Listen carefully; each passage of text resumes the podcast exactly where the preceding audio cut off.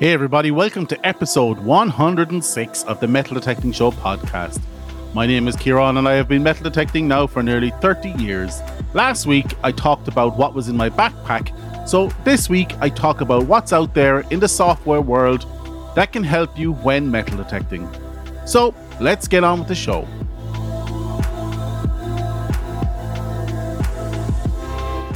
Hey everyone, before we start, I want to thank you for listening to the podcast and I hope you enjoyed the show this week. But before we begin, I want to give you the following information. If you want to give me feedback or interact with the show, please reach out to me on Twitter at Detecting The or Instagram at The Metal Detecting Podcast. Or if you want to pop me an email, you can do so to Ciaran at themetaldetectingshow.com. All this information will be in the show notes. If you'd like to buy me a coffee, you can do so on buymeacoffee.com forward slash metal detecting. And lastly, and most importantly, if you like this content, please don't hesitate to tell your friends and don't forget to hit that subscribe button. Hey everybody, how are you all doing this week? I hope you're doing great. I hope you've been out hunting and have been super successful and found loads of gold and silver this week me myself, I haven't been out really this week or last week because we have a major family event coming up in the next eight days. So, as you can imagine, it's all hands to the pump, getting things ready, building up those brownie points for post event detecting. So, there won't be many updates with my huntings over the next couple of weeks, but don't worry, I will catch up over the summer. Before we get into the main topic, I want to just do a quick shout out to a chap called Paul, aka Windy Digger on Instagram or Pear Air Custom Designs on Facebook. Paul reached out to me a couple of weeks ago. He loves the show and, and had used a lot of the information I'd given out in tips and helping him find some great sites. But Paul didn't know I was a fan of his. Paul produces a lot of very cool metal detecting t shirts underneath the brand, I suppose, Windy Digger. So check out his Instagram page. Loads of cool t shirt pictures up there, but he also puts up some digging videos and stuff, some really cool ones there recently. Make sure you check out Paul. I'm a big fan. Windy Digger on Instagram and Pear Air Custom Designs on Facebook. And give them a follow or a like. Anyways, back to the topic of choice this week, which is what's out there in the software world that can help you when metal detecting. Now, this week's topic came from a prompt via Dirtfish and Dave, who I have talked about before. He has a YouTube channel. I'll make sure to add his link in the show notes as well. Anyways, Dirtfish and Dave reminded me that I forgot to add in apps in my backpack or apps to add to the mobile phone in the backpack last week. And I thought, you know, that's such a good topic. I could probably do a whole week on it. So this week, I'm going to talk about that. A couple of apps, websites, some that I use regularly and some that I haven't, but have come highly recommended simply for geological reasons. But yeah, some apps, websites, and tools that I use to help me metal detect. So let's get on with it, I suppose. Let's call it our tech toolkit. I suppose it can be broken into mobile and desktop. I'm going to start with mobile apps. Some of these I haven't used simply because of geographical reasons. You know, the information is not pertinent to where I hunt from. But generally, these apps have come highly recommended, and I have tried them out. Just the information wasn't relevant to where I was. So the first app I would check out is onX Maps Hunt. I'll actually include a link to all these apps in the show notes. Obviously, these aren't affiliate links or anything like that, so you can just check them out yourselves. I don't make any money on this. The first app I want to talk about is onX Maps Hunt. This is one of those US only apps, but it allows you to understand and see who owns the land that you're currently on. And because you have this, it allows you to request permission. This app really covers borders and boundaries. It's a visual, if you can imagine, a visualization of a satellite like Google Maps, and it layers on top borders and boundaries, topographic information. You can even do 3D maps on it. You can do some route tracking, which is where the app constantly tracks your route through the map, I suppose. You can actually save some maps offline. One of the things that's most helpful for metal detecting is you can create your own custom map layers. So essentially, you can take an old map that you may have found or may have downloaded online and layer that map on top of existing satellite imagery and use that composite of both maps to figure out where to go, where the boundary lines are, and who owns what before you go hunting. Another great app comes highly recommended. I haven't tried it. It's been recommended by Dirtfish and Dave, and it's called TectoTrak. This is an app specifically designed for metal detectorists, and it's almost like an old detector's notepad with GPS tracking functionalities built in. Again, it's a route tracker. It allows you to store sessions over and over again. So build up a full catalog of your hunts over the years. And it also allows you to store photographs of finds and log finds. So it's a finds tracker also. So worth having a look at. But like I said, this has come recommended to me via social media and highly thought of. I just I haven't been able to use it myself yet. Again, another app, iSmart Detect, again, directly marketed towards the metal detecting community. It's the exact same again as TectoTrak, exact same functionality, just d- uh, differently developed. Has all the same features as well. So I suppose it comes down to the user experience, which one you prefer over the other. Bear in mind, both of these apps are not developed by software houses, they're developed by actual detectorists and are a little bit basic and maybe lack a little bit of polish, However, this to be expected from a one man operation. You know, you can't have large expectations. The other app, onX Maps Hunt, is developed by a development house, and you can see that they had very specific teams focused on user experience and the look of the app. So bear that in mind. If you are checking out all the apps, all these three apps, don't knock the smaller apps just purely on user experience because bear in mind these are one guy operations. Moving on. So those previous apps were around logging and tracking your hunts on the day. But the following app, an app I do use regularly and has been recommended to me um, over the last year, and it is permanently installed on my phone, and that's Coinoscope. I will include a link for this as well in the show notes. But Coinoscope is a great app.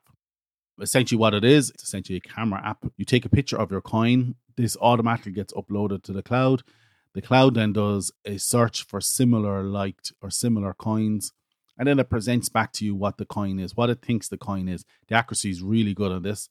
I have used some really old, crapped out coins, and it was able to find them and present that information to me in the results. It does also include some eBay results in the findings. Now, we'll talk about eBay results later on, but it does also include that in the findings. I don't necessarily like that myself. Anyways, moving away from apps, I'm going to go on to some websites that I do use that can help you. The first one is numista.com. To be honest, this is a website I have lost hours just messing around on this website. It's essentially a database of coins at its core, but the entries in the database have been put up by coin collectors. So these are all coins in coin collectors' collections. It has coins from all over the world. Literally every country of the world is listed on this site and has entries on the site. What's very cool about this is that you can upload your own collection. So you can take pictures of your own coins and put them up there. So as a metal detector, so you're going to have some nice coins to put up there. And it keeps track of your collection and categorizes it for you effectively. Um, very cool. Check it out. But be warned when you go click on your country and click on those coins, you're going to see some coins in there that are really just going to fill up your bucket list. You're going to be, oh my God, I would love to find that kind. So for me, there's some very specific coins that have been minted in around Cork or in the early 1800s that I really would love to find one. Anyways, bucket list updated. It's a real bucket list killer of a website. So check it out, numista.com. Another website I use and should be in your tech toolkit is scrapmonster.com. Now, I just fell upon this website a couple of years ago and I use it as my go to scrap metal price checker. What I like about it is it includes hallmarked gold and silver value per ounce gram. Um, it is global as well, so every region of the world is included in it. As you know, most of us have buckets of lead, copper, brass, maybe some steel, tin cans, aluminium in our garden sheds at home, side alleys, whatever it is. And we always fill them up and say, oh, yeah, I must bring them to the scrapyard. I'd say I'd say about ten percent of us do it. I am in the ninety. I, I just keep building it up, so I need to get rid of it all. So I keep an eye on on Scrap Monster just to see if, if it's worth my while going in and changing my scrap for some filthy lucre. Anyways, check it out, scrapmonster.com. I do like it. It's in my bookmarks, and maybe you should have it in your bookmarks too. And then finally, something I have mentioned before in relation to apps and websites is something that you don't have to pay for. By the way, some of these some of these apps may have a premium service, but you don't actually have to pay for any of them. That's what I like about them. Um, but this one I've recommended several times before, and that's the Google Reverse Image Search. The only problem with this is it's not a coin database or an actual specific metal detecting finds database. But saying that, it is very handy for objects as well. So it's not just coins that we would be looking for, I suppose. It's very handy for objects. Take a picture of an object, go to image, Google search, upload it, and Google, with all their power in the cloud, will match that image to images it has in its own database. And you can then figure out if, if that's what you're looking at or not. Very handy. I've used this since it became aware to me, anyways, definitely five, six years ago. But yeah, a nice free little tool there. Right, so they're the apps and websites I do use. Now I'm going to talk about some pros and cons, and for the first one, I'm going to put on my tinfoil hat. Um, any of those apps that are using GPS logging require that the app tracks your location in the background for it to work effectively, right? So essentially, you're sharing your location, even though you might say, "Yeah, that's fine," and think, "Okay, it's only going to track me during this hunt." If you've installed that app and accepted the terms and conditions, for that app to work effectively, it has to track you all the time. So if you're comfortable with that, that's fine. Go for it. If you're not comfortable with it, just be aware that this app potentially is tracking your location. If you're not comfortable with it and you're not comfortable with this app tracking your location 24 7, you know what to do. Either uninstall it or restrict permissions in the settings for these apps.